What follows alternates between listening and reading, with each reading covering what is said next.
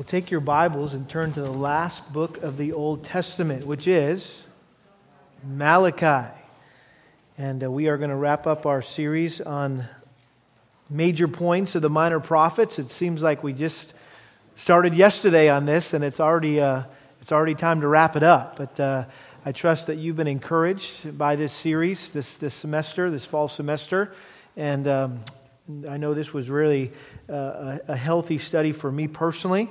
Uh, God has been just doing some things in my own heart, um, uh, just granting me perspective uh, in, into my own life and my own relationship with the Lord, my own sinful struggles, uh, and the results of those in my own life and family. And, um, and so uh, this has been a very um, both encouraging and convicting all at the same time. And I think that's always uh, what we should be praying for when we come before God's Word, whether it's uh, through the preached Word or just the read Word as we read it in our own quiet times, that God would be regularly encouraging us and challenging us uh, with, with His Word. And so um, we're going to look at this um, really um, pivotal book uh, in, in the Bible tonight. And by way of introduction, I want uh, to just mention to you a book that I'm sure you're familiar with. It's a classic work by the late great Christian philosopher and apologist Francis Schaeffer. And the book is entitled He is There and He is Not Silent. Anybody heard of that book? He is there and He is not silent. Are you serious? Nobody's heard of that book? He is there and He's not silent. Um, and, and that book is, is, is based on uh, his late night conversations with, with young people at uh, L'Abri Fellowship in the Swiss Alps. Uh, that he, he was there for many years before he died. And uh, the book really discusses the fundamental questions about God and who he is and why he matters. But the reason why I mention the book is not because of its brilliant content, but because of its brilliant title. I mean, the title alone is worth the price of the book, right? He is there and he is not silent. And so that title clearly implies one of the most significant foundational truths about God, and that is that God speaks. It is the nature of God to, to speak, to communicate, which is confirmed throughout the pages of, of Scripture, which is in itself the product of God's ongoing communication and revelation and speaking to us as His creatures. In fact, the, the Bible begins by uh, revealing the fact that God speaks. In Genesis chapter 1, verse 3, it says, Then God said, Let there be light. And there was light. And so we know that God spoke the world into existence. Um, he spoke with Adam the first time it's recorded in, Genesis chapter 2, verse 16, the Lord God commanded the man, saying, From any tree of the garden you may eat freely, but from the tree of the knowledge of the good and evil you shall not eat, for in the day that you eat from it you will surely die. Those were his first words to, to Adam. Uh, his first words to Eve in chapter 3, verse 13 Then the Lord God said to the woman, What is this that you have done? And then, of course, we know after Adam and Eve, God spoke to Noah.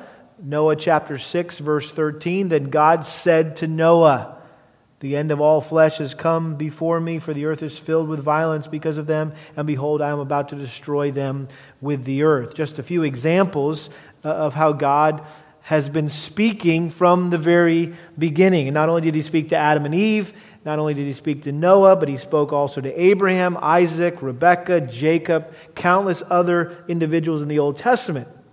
He also spoke not just individuals, but he spoke consistently and collectively to his chosen people, the nation of Israel. Uh, in Exodus chapter 20, verse 1, uh, right uh, as he was introducing the Ten Commandments, this is what it says Then God spoke all these words, saying, and then he began to list the, the Ten Commandments.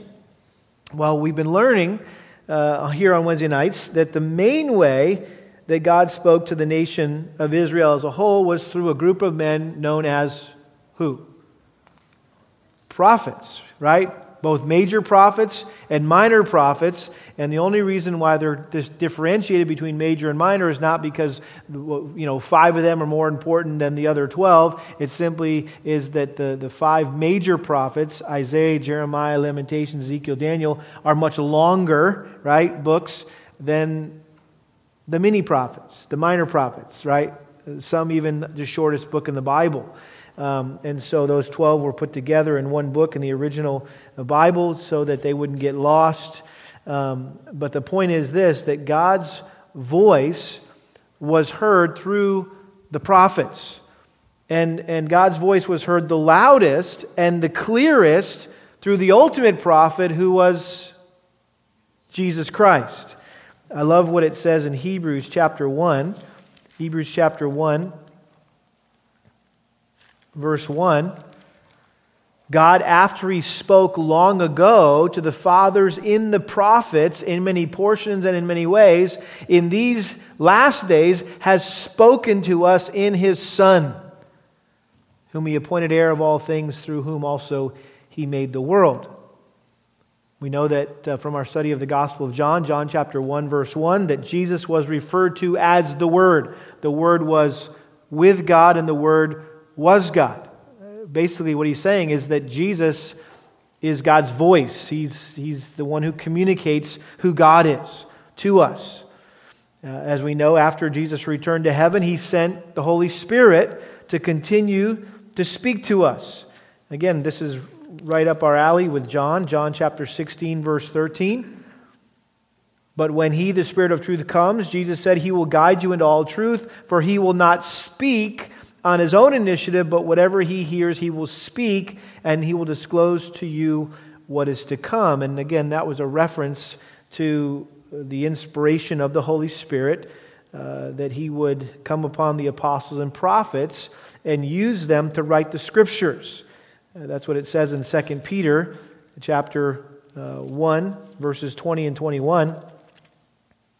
It says, Know this first of all, that no prophecy of Scripture is a matter of one's own interpretation, for no prophecy was ever made by an act of human will, but men moved by the Holy Spirit spoke from God. And so, all that to say that the testimony of Scripture is that God has spoken, and He continues to speak through the pages of His inspired Word. Now, having said all that, there is one exception to the fact that God is not silent. Anybody know what I'm talking about? There was a time in history when God was silent, where he did not speak a word for 400 years. It was, it was called the, the, the Bible scholar, scholars call it the intertestamental period. Uh, it's the time span between the Old and the New Testament. It's that white space here, if you're in Malachi, right? It's that white space between Malachi and Matthew, right there. That's, that's 400 years, the 400 silent years, the inter- intertestamental period, as it's called. And so, for four decades, time passed between the last word that God spoke through the prophet Malachi in Malachi chapter 4, verse 6 until the very first word he spoke through the archangel Gabriel to Zechariah, the father of John the Baptist. And we really have to jump to Luke chapter 1 for that. We'll see that in a moment. The question is why the white space? Why this 400 year gap between Malachi and Matthew? What in the world would keep God from speaking? Why would God stop talking for such a long period of time? I think one way to answer that question is that after speaking through the prophets for roughly the same amount of time, for 400 years, to no avail, the people of Israel failed to heed his words and repent of their sin and return to him, and so he simply stopped talking to them. He gave them the silent treatment, if you will. And you say, well, that doesn't sound like God. Well, then why did Jesus, who is God in the flesh, tell his disciples not to cast their pearls before swine In other words, after a while, you, you continue to share the gospel and share biblical truth to someone, and they just trample it under their feet and they could give, give a rip about what you're saying. He says, Hey, don't waste your time. Don't cast your pearls before swine. Go somewhere else. Right? Or how, this is also Jesus' words. Jesus said, Shake the sandals or the dust off the sandals, uh, off your sandals, right? When you go into a city and they don't listen to you, they don't listen to the message of truth, um, just take your sandals off, shake the dust off as you leave, signifying, right, that God's judgment is upon these people because they would not heed the word of God. And so I can't think of anything sadder, is that a word? Or scarier, more sad, more scary than to not hear from God. That's a sad, scary place. If you are hearing nothing from God. If basically God's giving you the silent treatment, that may be an indication, right, that you ain't been listening. And so he's not going to waste his time talking to you anymore, right, because you haven't listened. Ironically, of the 55 verses in Malachi, 47 of them were spoken directly by God which is a higher proportion than in any other book of the Bible. Typically, you've got John, for example, the Gospel of John, you got a lot of John writing, right? And then he quotes Jesus, right? Uh, same thing with the prophets. A lot of the prophets are talking, and then there's quotes from God. But Malachi is, is basically one big quote from God. And it's as if God was making his final appeal to his wayward people through, through Malachi, and he used more words than ever before or he ever would to try to get their attention, to get them to turn back to him. He ramped up the words, if you will. Now, Malachi means my messenger. That's what Malachi literally translated means, my messenger was the last of the Old Testament prophets until John the Baptist. And really, the book of Malachi serves as a bridge between the Old and New Testaments. And we'll see that the main point of his prophecy is that God will send another Malachi. God will send another messenger. And, initially, that messenger would be John the Baptist, who would ultimately prepare the way for the real messenger, the messianic messenger, right? Jesus Christ. In fact, listen to Matthew chapter uh, 11. Matthew chapter 11, verse 10, quotes Malachi. Here's Jesus quoting Malachi, talking about giving, giving tribute to John the Baptist.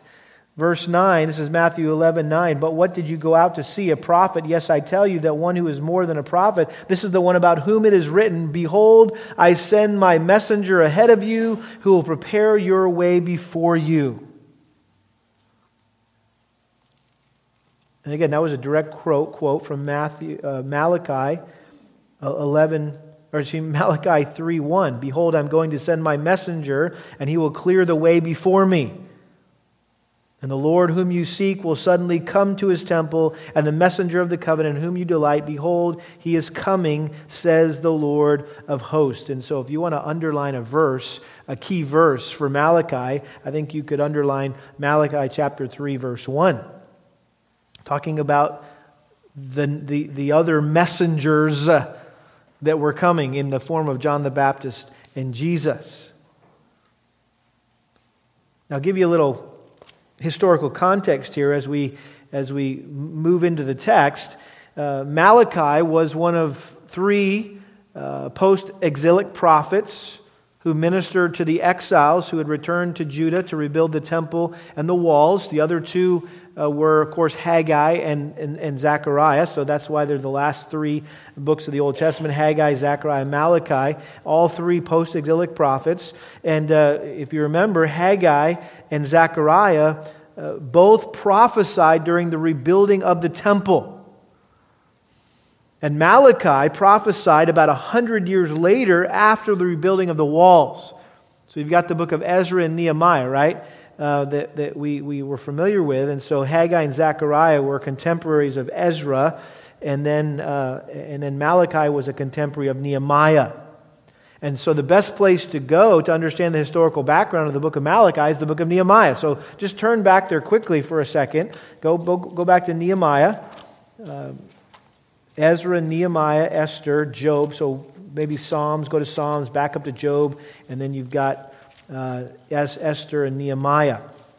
But you're familiar, uh, I'm sure, generally with the book of Nehemiah. It's, uh, it's, it's Nehemiah's memoirs his uh, personal biography, autobiography of how God used him to rebuild uh, the walls uh, uh, of, of, of Jerusalem. And so, under his stellar organizational leadership, his stellar uh, spiritual leadership, the people completely rebuilt the walls around Jerusalem in an amazing 52 days. I mean, truly amazing uh, feat. And so after the, reconcil- uh, after the, after the reconstruction of the walls, Nehemiah uh, and the people called Ezra,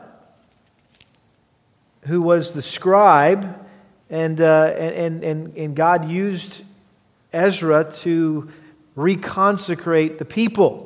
So they had reconstructed the walls, and now they needed to reconsecrate themselves as, as, uh, as, as, a, as a people. And you remember Nehemiah chapter 8, that classic chapter where Ezra gives that famous exposition of the book of the law of Moses. Remember, they said, Hey, Ezra, bring the book. Bring the book, man. They built a huge platform, right? And, and, he, and, he, and he, was, he was explaining the law to the people. And as a result, the people, you remember their response? What, what happened? They, they wept and they confessed their sin to God and they vowed that they would, he would keep, they, they would keep the law from that point on. And so they, they made an agreement with God that they actually put in writing to, to live according to God's law, to refrain from intermarrying with, with foreign nations, to keep the Sabbath, and to faithfully tithe all of their wealth. Look at Nehemiah chapter 10, verse 28. And, and this is going to give us some insight into when, when we get to, to Malachi. Now, the rest of the people, this is Nehemiah 10:8. Now, the rest of the people these are, the, is, these are the obligations of the document that they had put in writing. Now, the rest of the people, the priests, the Levites, the gatekeepers, the singers, the temple servants, and all those who had separated themselves from the peoples of the lands to the law of God, their wives, their sons, their daughters, all those who had knowledge and understanding are joining with their kinsmen, their nobles, and are taking on themselves a curse and an oath to walk in God's law, which was given through Moses, God's servant, and to keep and to observe all the commandments of God, our Lord, and his ordinances and his statutes, that we will not give our daughters to the peoples of the land or take their daughters for our sons as for the peoples of the lands who bring wares or any grain on the Sabbath day to sell, we will not buy from them on the Sabbath or a holy day, and we will forego the crops, the seventh year, and the exaction of every debt. We also placed ourselves under obligation to contribute yearly one third of a shekel for the service of the house of our God, for the showbread, for the continual grain offering, for the continual burnt offering, the Sabbath, the new moon, for the appointed times, for the holy things, and for the sin offerings, and to make atonement for Israel and all the work of the house of our God. And they went on to talk about how they were going to cast lots to, to make sure that the Levites were taken care of and that they had everything that they needed according to the law. Uh, verse 39 For the sons of Israel and the sons of Levi shall bring the contribution of the grain, the new wine, the oil to the chambers. The, there are the utensils of the sanctuary, the priests who are ministering, the gatekeepers, and the singers. Thus we will not neglect the house of our God. And so here these guys are they're, making this, this, this serious um, commitment recommitment. And in chapter 12 of nehemiah they, they, they hold this big celebration to commemorate their renewed commitment to god. And you see that in chapter 12 uh, starting in verse 31 all the way to verse 43. Just listen to verse 43. And on that day, they offered great sacrifices and rejoiced because God had given them great joy. Even the women and children rejoiced, so the joy of Jerusalem was heard from afar. And so they were throwing a party. Okay, they were so excited uh, because the temple had been rebuilt, the walls were now rebuilt, the, the temple rituals had been restored, the people had reconsecrated themselves. I mean, everything appeared to be going so well and to be ready. Everything was ready for God to send the Messiah and to restore Israel to her former glory as the preeminent nation of the world, and all the other nations would bow down before her, and just like God had been promising through, through all the prophets. For example, you remember last week we talked about Zechariah and how he had promised about, uh, about a, a splendid restored temple, and all the nations of the earth would stream to it, and there would be this powerful new kingdom, and, and, and on the throne would sit the mighty son of David, the Messiah. And so the people are pumped and excited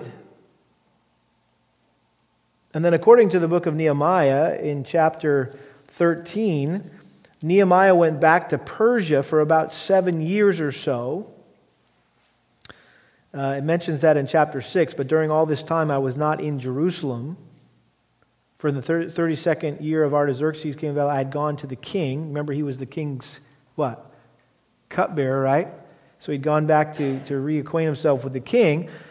But when he had returned, notice I came to Jerusalem and learned about the evil that Eliashib had done to Tobiah by preparing a room for him in the courts of the house of God. It was very displeasing to me, so I threw all of Tobiah's household goods out of the room. Then I gave an order, and they cleansed the room, and I turned their, their utensils of the house of God with the grain offerings and the frankincense. Man, that doesn't sound good. Some, something, something happened. Something bad happened there. Some dude had moved into the, to the temple that didn't belong there. And so Nehemiah comes back from Persia and he's appalled by the corruption and the indifference that had developed while he was away. Um, and, and again, you can just um, look at some of the, the subtitles if you have those in, in your Bible like mine. Uh, he had to restore the tithes because they weren't giving tithes like they had promised. He had to restore the Sabbath because they were again trading and doing business on the Sabbath what and they had promised not to do that. And then he also had to confront them for, for um, marrying, intermarrying with the, the foreign nations. And so they were not living according to God's law. They were not paying their tithes. They were not keeping the Sabbath. They were intermarrying with, with foreign women. And so tragically, here were these exiles that apparently had learned little from their time in captivity because they lapsed back into many of the same sins that resulted in their exile in the first place. And, and this is a classic case of backsliding, going backwards, right, in, in your spiritual life. And so these were the same exact sins that the people had promised that they would never commit again. And they had put it in writing we will never do this again. That's convicting, isn't it? How many times have you, in a moment of brokenness, promised to God, I will never do that again. Anybody ever made that promise to God? I got my hand high, okay? I will never do that again. And then sometimes an hour later, you're doing it again. Or a day later, or a week later, or a month later, or a year later, you're back at it. Listen, the story of the Old Testament is here for our benefit. We were talking about this morning with, with, with a group of guys what it says in, in 1 Corinthians chapter 10 that this was written for our instruction. That you, you know, it's easy to read through the Old Testament and go, man, these guys were a bunch of knuckleheads. I can't believe it. How could they, how could they do that? Well, if that's your attitude, then you don't understand the wickedness of your own heart. Because the story of Israel is a story of us.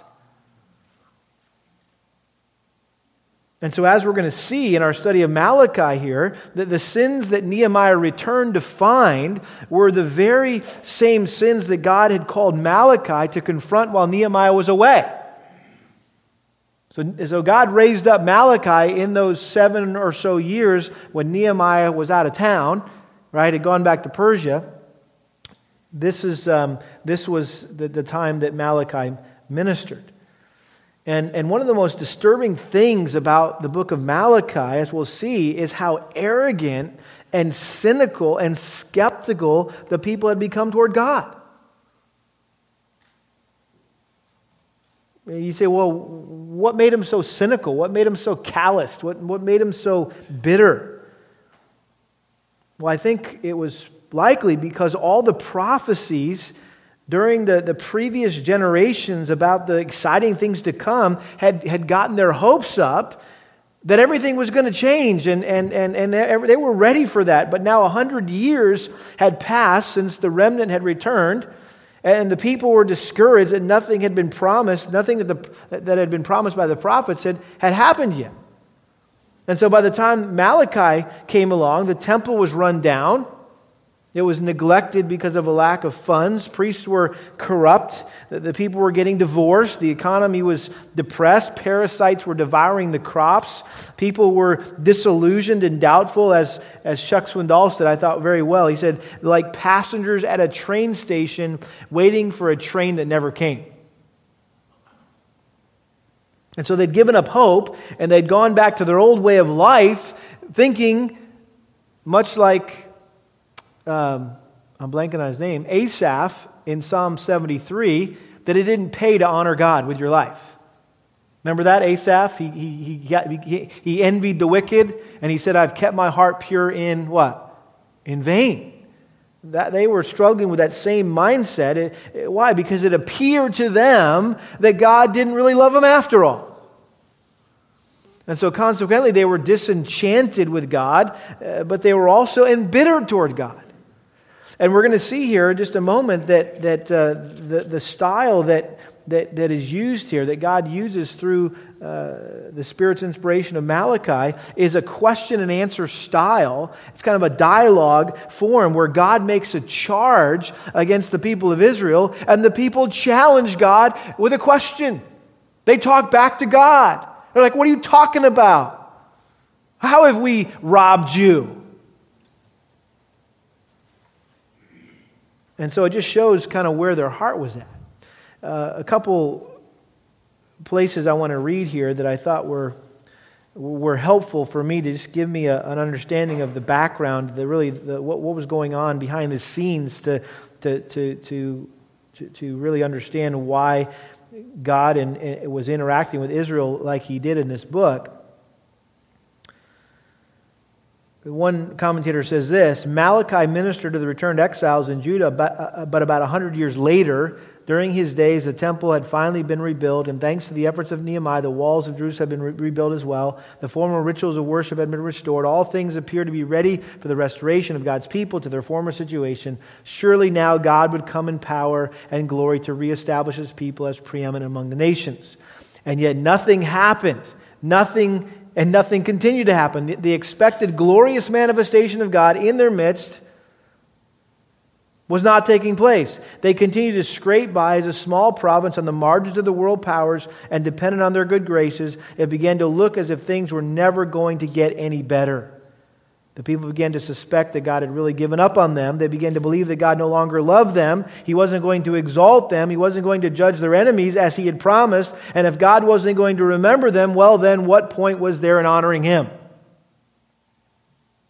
Routine, insincerity, compromise began to infect their worship. Their growing belief in God's unfaithfulness to them led to unfaithfulness toward him and toward one another.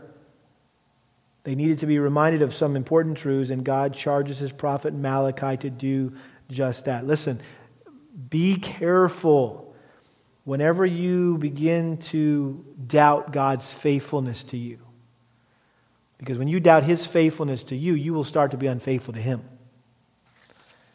He says, Malachi reminded God's people that God indeed loved them and still had some amazing things in store. If they continued to trust and honor Him, and if they demonstrated the, those hard attitudes by their behavior, they would surely participate in the glorious future He had planned. Malachi urged God's people not to turn away from Him, but rather to dig in the heels of their faith and patiently serve Him, even in their less than desirable circumstances, as they awaited the day when He would return to deliver His treasured possessions. He had certainly not forgotten them.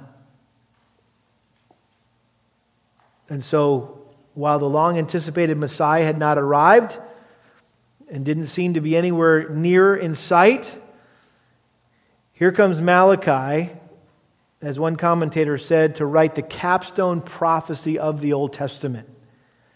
And this is really the capsule in capsule form. Number one, God's message of judgment on Israel for their continuing sin.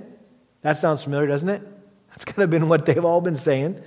And then number two, God's promise that one day in the future, when the Jews repent, Messiah would be revealed and God's promises would be fulfilled. Again, doesn't that sound like every other bottom line message of the minor prophets? Yes, exactly.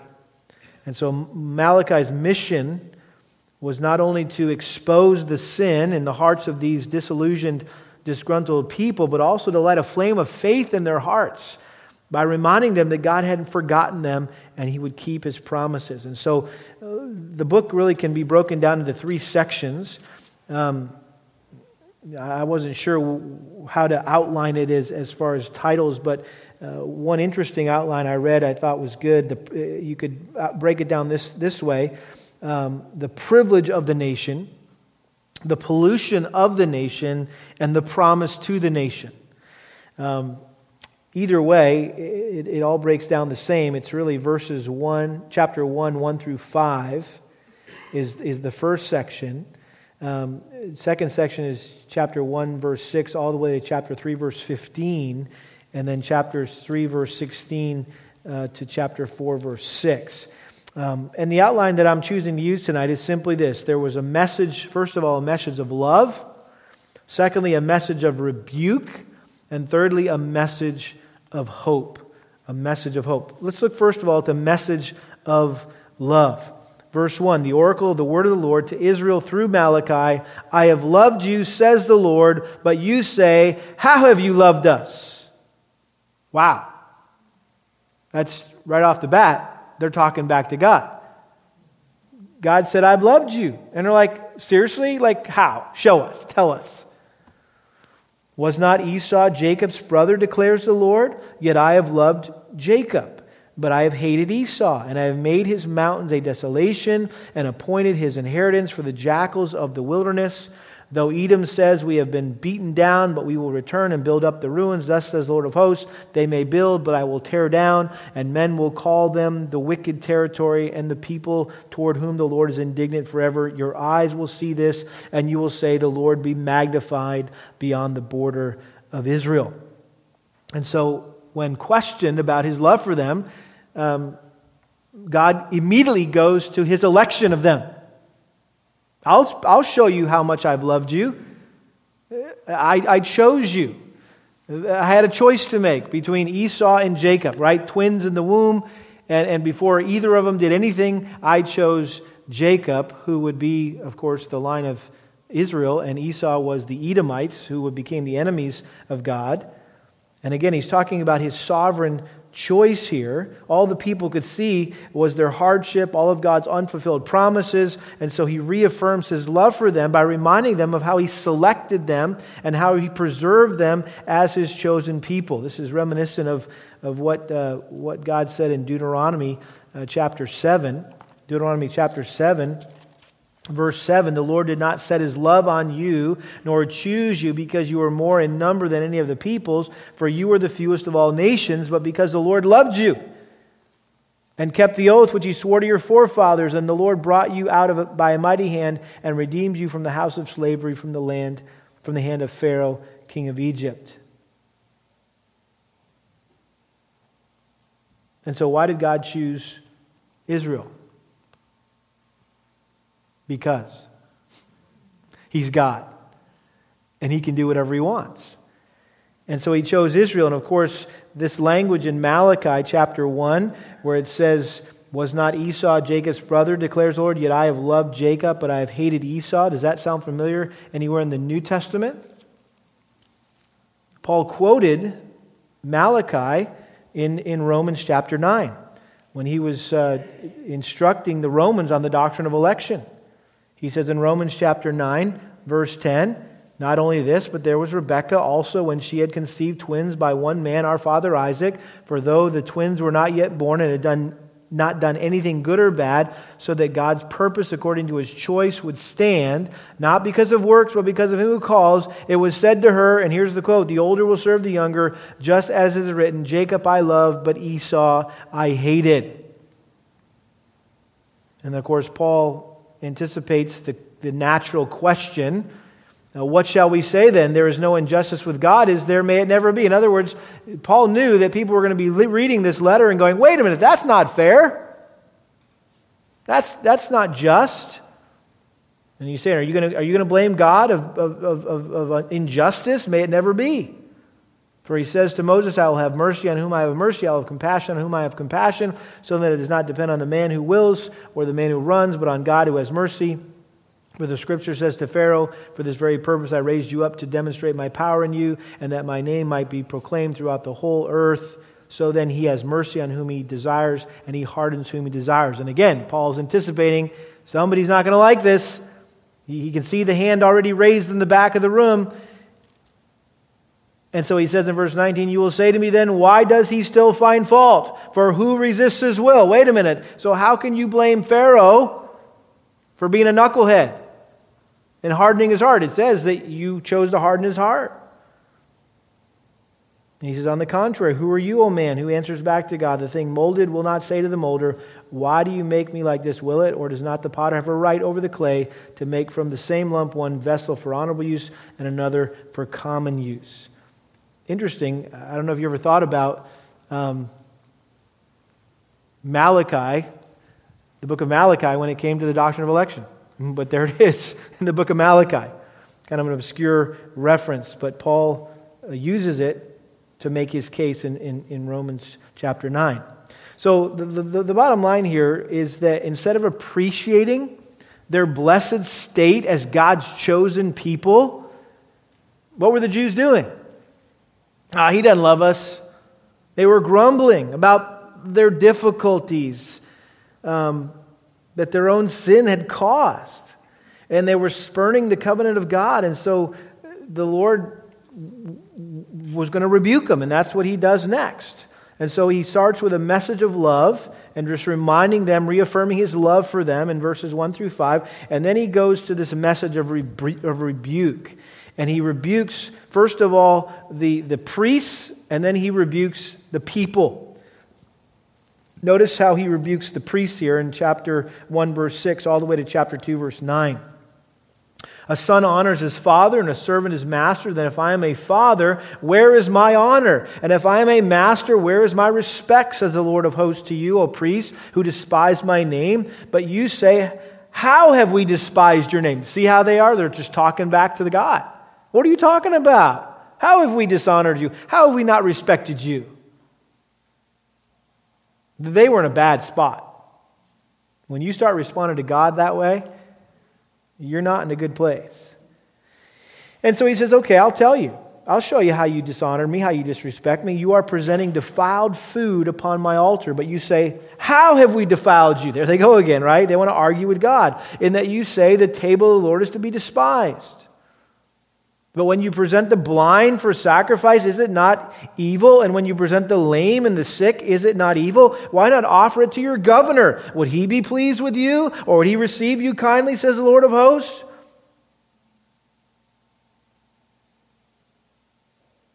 But now will you not entreat God's favor that he may be gracious to us with such an offering on your part? Will he receive any of you kindly, says the Lord of hosts?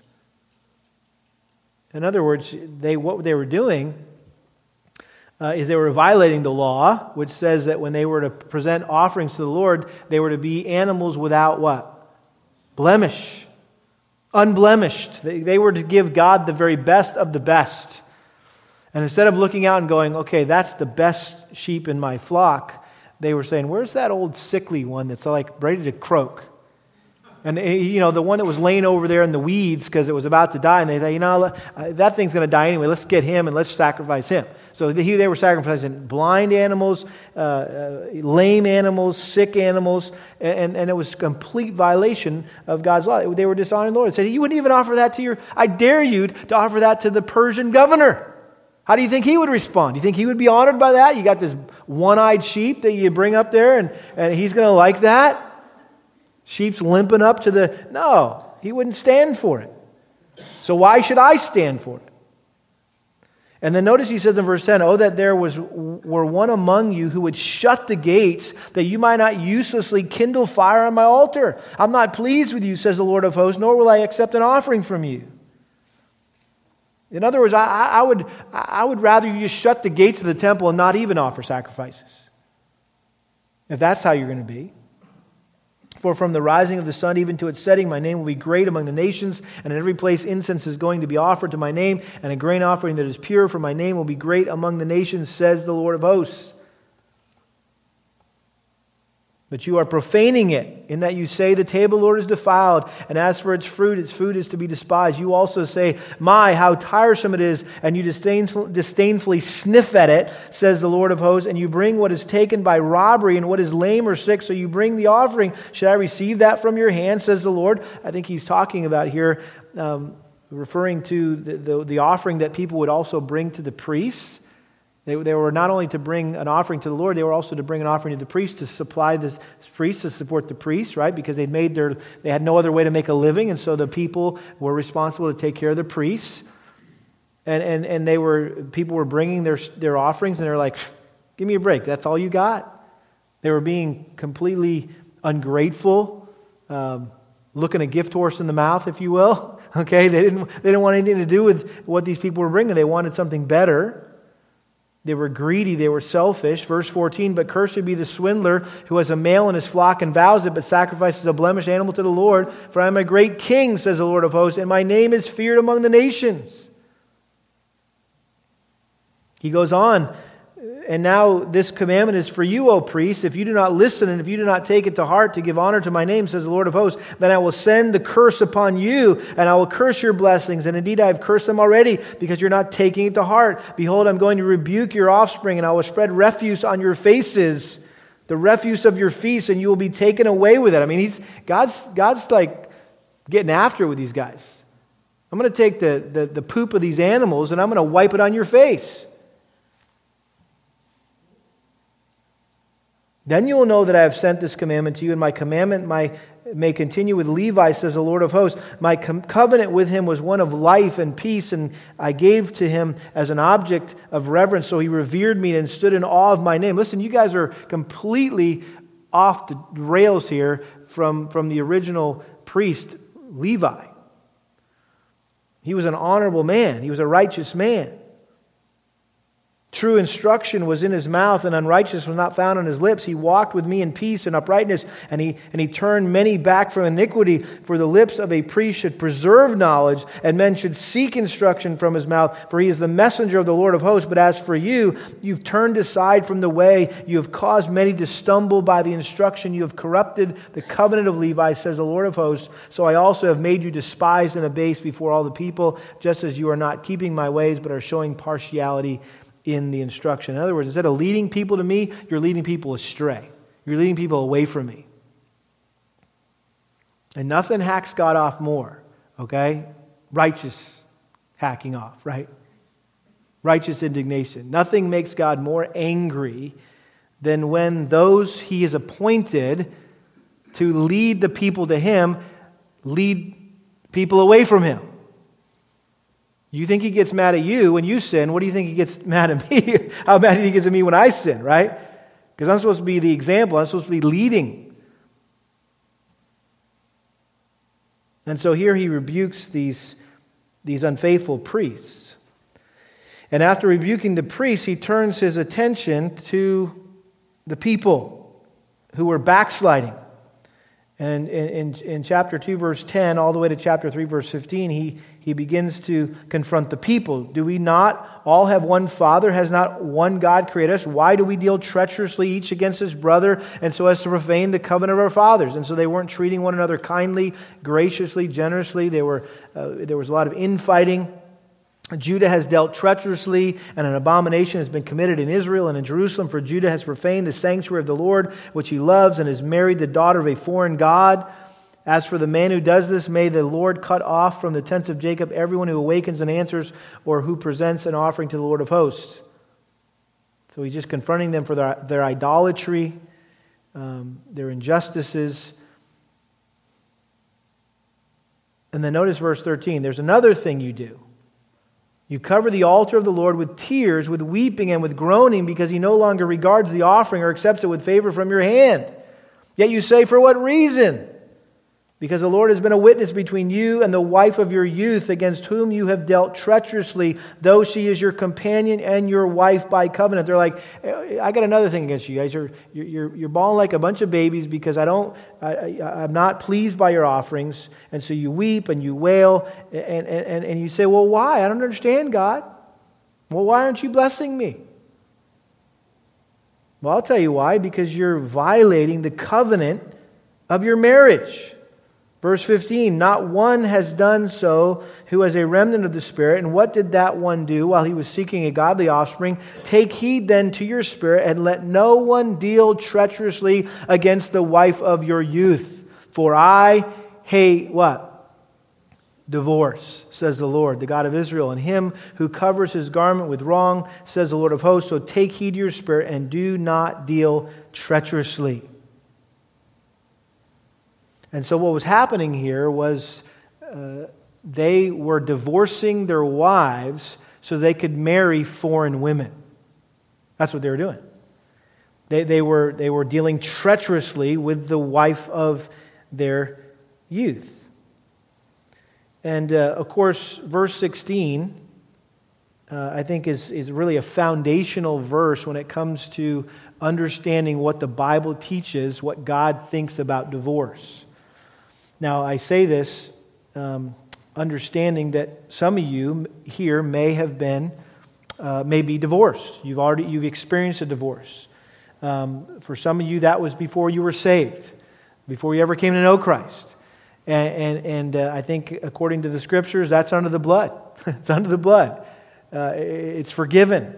Uh, you don't need to walk around feeling guilty about that. Uh, there's a lot of things that a lot of us did before we got saved that we're not proud of, right? And that dishonor the Lord. And, and we know we're forgiven. Um, some of you may have even experienced a divorce as a Christian. Maybe, maybe, uh, maybe your, um, maybe your spouse um, committed adultery, and uh, your marriage dissolved that way. Maybe, maybe uh, your unbelieving spouse punted you and punted your marriage um, because they didn't want to live with you anymore. Um, I think the, the, the, point is this that, that overall, the overarching principle is that God hates divorce. It was not anything he ever intended to happen, right? Genesis chapter 2, verse 24 a man shall leave his father and mother, cleave to his wife, the two shall become one flesh. One man, one woman for life. That was God's design, that was God's intention. Um, but he also knew that men's hearts were hard and that divorce would be something that happened um, because of men's sin. And uh, the, the New Testament, I think, gives us two uh, grounds, two biblical grounds, if you will, for divorce. There's, there's two, and I believe only two grounds for divorce. One would be an adultery situation. Matthew chapter 19 talks about this. Um, this is 19, verse 8. Matthew 19, verse 8. Because of your hardness of heart, Moses permitted you to divorce your wives, but from the beginning it has not been this way. And I say to you, whoever divorces his wife, except for immorality, and marries another woman, commits adultery. So again, notice he says, with the exception of immorality. And again, I don't think this is a. I messed up and, and, and, I, and, and I had an affair. Uh, I don't necessarily think that's automatic grounds for divorce because look at Hosea, the book of Hosea. Uh, here was a, a, a, an ungodly woman running around on her husband, and what did Hosea do? He kept loving her and pursuing her and trying to win her back. Um, I think that's the godlike model. But I think if, if someone is hard hearted, unrepentant in their, in their adultery, uh, I think God is merciful to the faithful partner. That if that, that vow was violated by that other person, that, that God gives them an out uh, in extreme cases like that. The other one, of course, is abandonment, right? I already mentioned that, 1 Corinthians 7. It talks about uh, if your unbelieving spouse leaves you, uh, you're no longer bound, you're free. Um, and so, again, that's another biblical grounds for divorce is adultery or abandonment. The point is this um, how can we expect God's blessing on our lives if we mistreat our spouses and we break our vows and our promises for, for selfish reasons, reasons other than these biblical grounds, right? And how many times have, have, have, we had that conversation with someone, right, and say, you know what, I'm just not happy. And I know God wants me to be happy, so He must want, not want me in this marriage anymore. Really? So when did your happiness become the premier thing in the universe?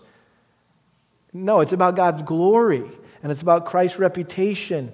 And, and so, again, I'm not saying this hopefully to make any of you feel guilty uh, for um, getting divorced, because again, if you've confessed that to the Lord, if there were not biblical grounds, you confess that to the Lord, you've repented of that, you've made things right as right as they can be, right? Then, then guess what? It's under the blood. You're forgiven. You don't have to live with this, you know, the big scarlet letter on your chest, the big D on your chest, right? You don't have to live with that, right? Uh, uh, what, I'm, what I'm saying is hey, if you're thinking about this, you're, you're being tempted to deal treacherously with your spouse and divorce them for unbiblical reasons, um, shame on you, is what God's saying. Don't do it. Not an option. Don't expect God's blessing on your life if you do. It's very dishonoring to the Lord. And he was confronting the people here, he was rebuking the people uh, for this. He goes on in verse 17, You have wearied the Lord with your words, yet you say, How have we wearied him? In that you say, Everyone who does evil is good in the sight of the Lord, and he delights in them, or where is the God of justice? So here they are, they're talking about, um, hey, it seems like those people who do evil, um, they're blessed. It seems like they're getting off scot free. They're getting to do whatever they want. Um, and, and apparently you delight in them. Where's the justice, God? Why do I hear, here I am trying to keep myself pure and live a holy life, and, and, and it seems like all I get is punishment, all I get is trial, and, and that guy over there, my neighbor, my unsaved neighbor, he's doing all this stuff, and he's having a great time. Where's the justice in that, God? It's not fair. And so God answers, He says, Okay, you want justice? I'll give you justice. Behold, I'm going to send my messenger, and he will clear the way before me. And the Lord whom you seek, you want the Lord? Where, where, where are you, God? the Lord whom you seek will suddenly come to his temple, and the messenger of the covenant in whom you delight, behold, he is coming, says the Lord of hosts. And so, as I've already mentioned, that's a clear reference to to John the Baptist, and we know that because this is quoted several times in the Gospels by Jesus, um, referring to John the Baptist, and of course it refers to uh, the Lord Himself, the Messiah, Jesus Christ.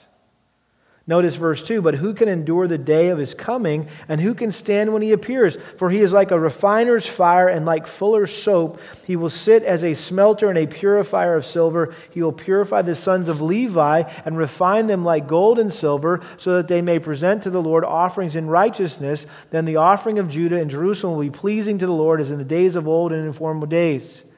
Then I will draw near to you for judgment, and I will be swift be a swift witness against the sorcerers, against the adulterers, against those who swear falsely, against those who oppress the wage earner and his wages, the widow and the orphan, and those who turn aside the alien and do not fear me, says the Lord of hosts. For I, the Lord, do not change. Therefore, you, O sons of Jacob, are not consumed. Love that. Another verse to underline, uh, one of the greatest verses in the Bible about God's immutability that God does not change. God is faithful. And he says, by the way, that's why you're not consumed. That's why you haven't, uh, you're, not toast right now, uh, because I'm faithful to my promises. And I promise to, to punish you, but not to destroy you.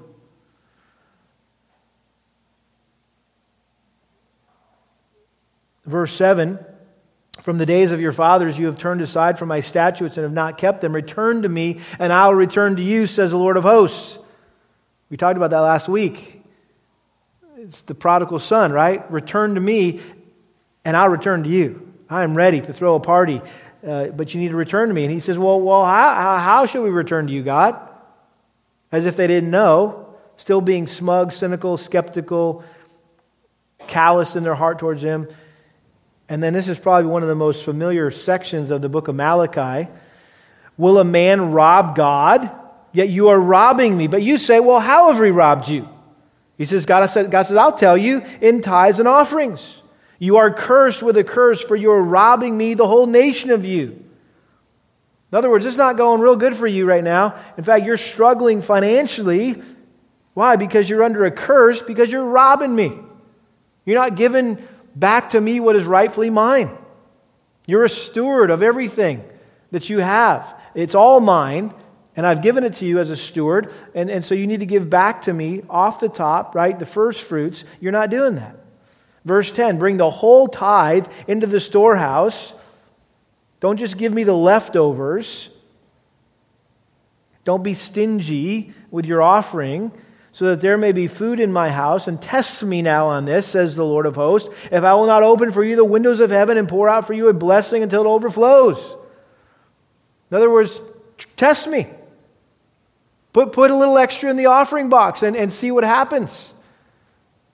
Test me. See if I'm faithful to, to provide for your needs and bless you. Notice he says, Then I will rebuke the devourer for you. This is the parasites that were eating the, uh, destroying the fruits of the ground. Nor will your vine in the field cast its grapes, says the Lord of hosts. All the nations will call you blessed, for you shall be a delightful land, says the Lord of hosts. In other words, I'll remove the curse off of your agriculture. And God said, hey, if you, if you don't honor me, i am going to curse your agriculture. I'm going to curse your crops. It's not going to rain. You're going to have locusts. You're going to have all this stuff happen. He says, I'll remove that. And then notice verse 13 Your words have been arrogant against me, says the Lord, yet you say, What, what have we spoken against you? How have we been arrogant? You have said it is vain to serve God, and what profit is it that we have kept his charge and that we have walked in mourning before the Lord of hosts? So now we call the arrogant blessed. Not only are the doers of wickedness built up, but they also test God and escape. They were struggling with Psalm 73. I have kept my, my heart pure in vain.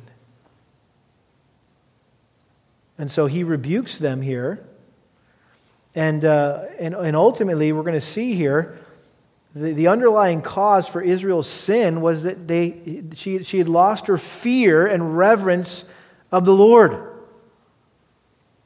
which, by the way, is the cause of all of our sin. That's what it says in Romans 3:18 at the end of that description of, you know, there was no one righteous, there's no one good, we've all sinned. It says there was no fear of God before their eyes. And so they lack the fear of God. The, the, the, word fear is used multiple times, seven times in this book. Notice the very next um, verse, and this is moving into this uh, message of hope here. Then those who feared the Lord spoke to one another, and the Lord gave attention and heard it, and a book of remembrance was written before him for those who fear the Lord and who esteem his name. They will be mine, says the Lord of hosts, on the day that I prepare my own possession, and I will spare them as a man spares his own son who serves him. So you will again distinguish between the righteous and the wicked, between the one who serves God and the one who does not serve him. So he begins this message of hope.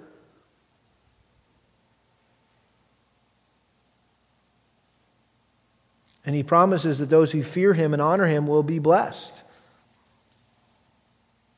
But those who don't fear him and don't honor him will be cursed. Notice he says in verse 4 For behold, the day is coming, burning like a furnace, and all the arrogant and every evildoer will be chaff, and the day is coming, and it will set them ablaze, says the Lord of hosts, so that it will leave them neither root nor branch. I mean, we're talking like completely consumed. But for you who fear my name, the Sun of Righteousness will rise with healing in its wings, and you will go forth and skip about like calves from the stall. What a great image, right? You ever been out in the out in a field and, and or been on a farm and you see the little calves just jumping around just for joy, just having a having a great old time. Not a care in the world. You will tread down the wicked, for they will be ashes under the soles of your feet on the day which I'm preparing, says the Lord of hosts. Remember the law of Moses, my servant, even the statutes and ordinances which I commanded him in Horeb for all Israel. Behold, I am going to send you Elijah the prophet before the coming of the great and terrible day of the Lord. By the way, in the New Testament, that verse is used of John the Baptist that he was Elijah like. It wasn't literally Elijah who was coming, it was he was John the Baptist was Elijah like. However, there's also a reference here to the second coming of Christ when some say that Elijah will actually return and possibly be one of the two witnesses in the book of Revelation. He will restore the hearts of the fathers to their children, and to the hearts of the children to their fathers, so that I will not come and smite the land with a curse.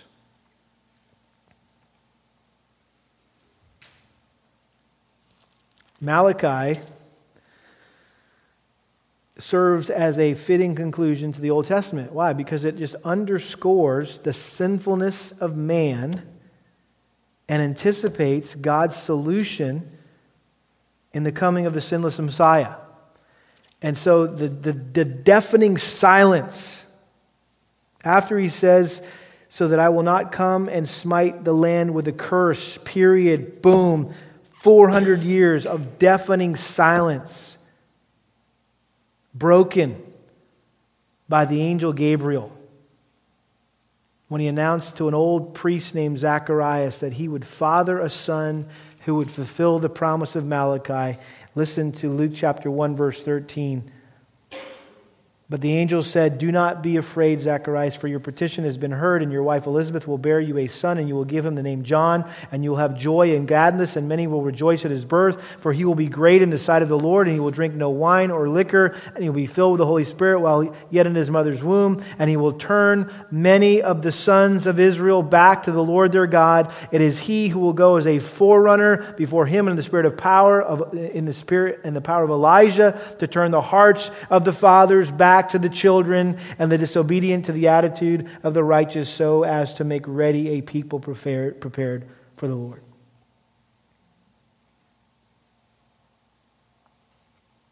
Malachi to Gabriel. See the connection? How ironic that the Old Testament ends with the word curse. You ever notice that? So that I will not come and smite the land with a curse. Interesting, the Jews, when they read Malachi, they will repeat verse 5 after they read verse 6 because they don't want to end on a down note. That sounds too negative, and so they repeat verse 5 uh, in the whole idea about the, the coming of the great uh, and terrible day of the Lord, the coming of the Messiah. But curse, that word curse, is the last word that God chose to have echo in the ears of his people for 400 years. Why? So they would anticipate the coming of the one who would take the curse on himself and in doing so would break the curse of sin and death. It's a beautiful entree into the New Testament. It's a beautiful preparation for the gospel.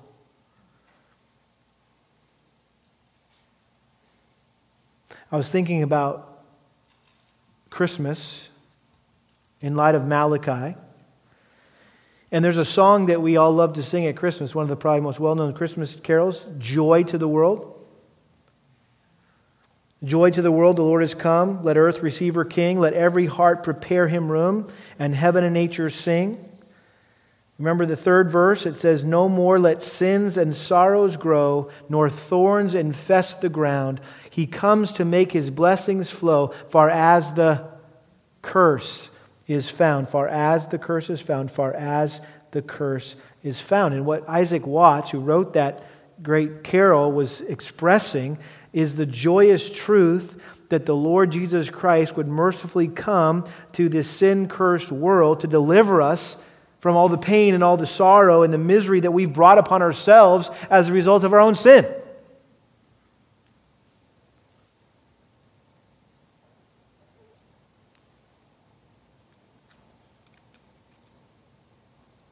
And so, as a result of sin's curse, every one of us is living with pain and death and mourning and heartache and sorrow and suffering and tears. It's just a normal part of life. And the, the harsh reality is that we are the ones who created this mess. by not following God's commands and living according to his ways. And so we have no one else to blame but ourselves. We're under a curse. But the good news is that in the midst of God cursing the world as punishment for man's sin, he's promised to send a Savior who would remove the curse of sin that rests on us so we can live with the hope of being forgiven for our sin and living forever in a restored heaven and earth. And so, what should our response be as we think about Malachi in light of the Christmas season? This is, this is what you should be doing for the next week and a half. You will go forth and skip about like calves from the stall. I know that sounds corny, right? Go out, go out of here and, and skip around like a little a, a, a newborn calf. But if you've been born again, right, and you uh, know and understand the gospel, and you know that you no longer are under the curse of sin, you, you're freed from the, the curse of sin and death, well, what else would you do but, but be joyful? Joy to the world. The Lord has come, the curse is gone. And I'm going to skip around my house and I'm going to skip around my neighborhood. I'm going to skip around my workplace. I'm going to skip around at school with joy because the Lord has come. Amen? Let's pray. Father, we thank you for uh, the minor prophets and especially Malachi. What a great ending to this series, Lord, and, and a good, good reminder to us, Lord, that you have come and you will come again. And as we celebrate your first coming uh, this season of Christmas, Lord, I pray that we would truly honor you with our lives. That we would give you our very best. That we wouldn't shortchange you. We wouldn't give you our leftover time and money and energy. And Lord, if there's anyone here tonight who's maybe struggling with a similar heart, that the people of Israel had in, in the book of Malachi that they're cynical, they're skeptical, they're, they're critical, they're, um, they're disenchanted, they're embittered towards you and towards everything else around them, Lord. I pray that you would just uh, convict their hearts and, and humble them. And, and Lord, may they come uh, to Christ and, and find the, the joy, Lord, again. Restore their joy, the joy of their salvation. And uh, may they truly be able to leap leap for joy like that newborn calf. And so, Lord, we pray that we would honor you with our lives. We pray this in Jesus' name. Amen.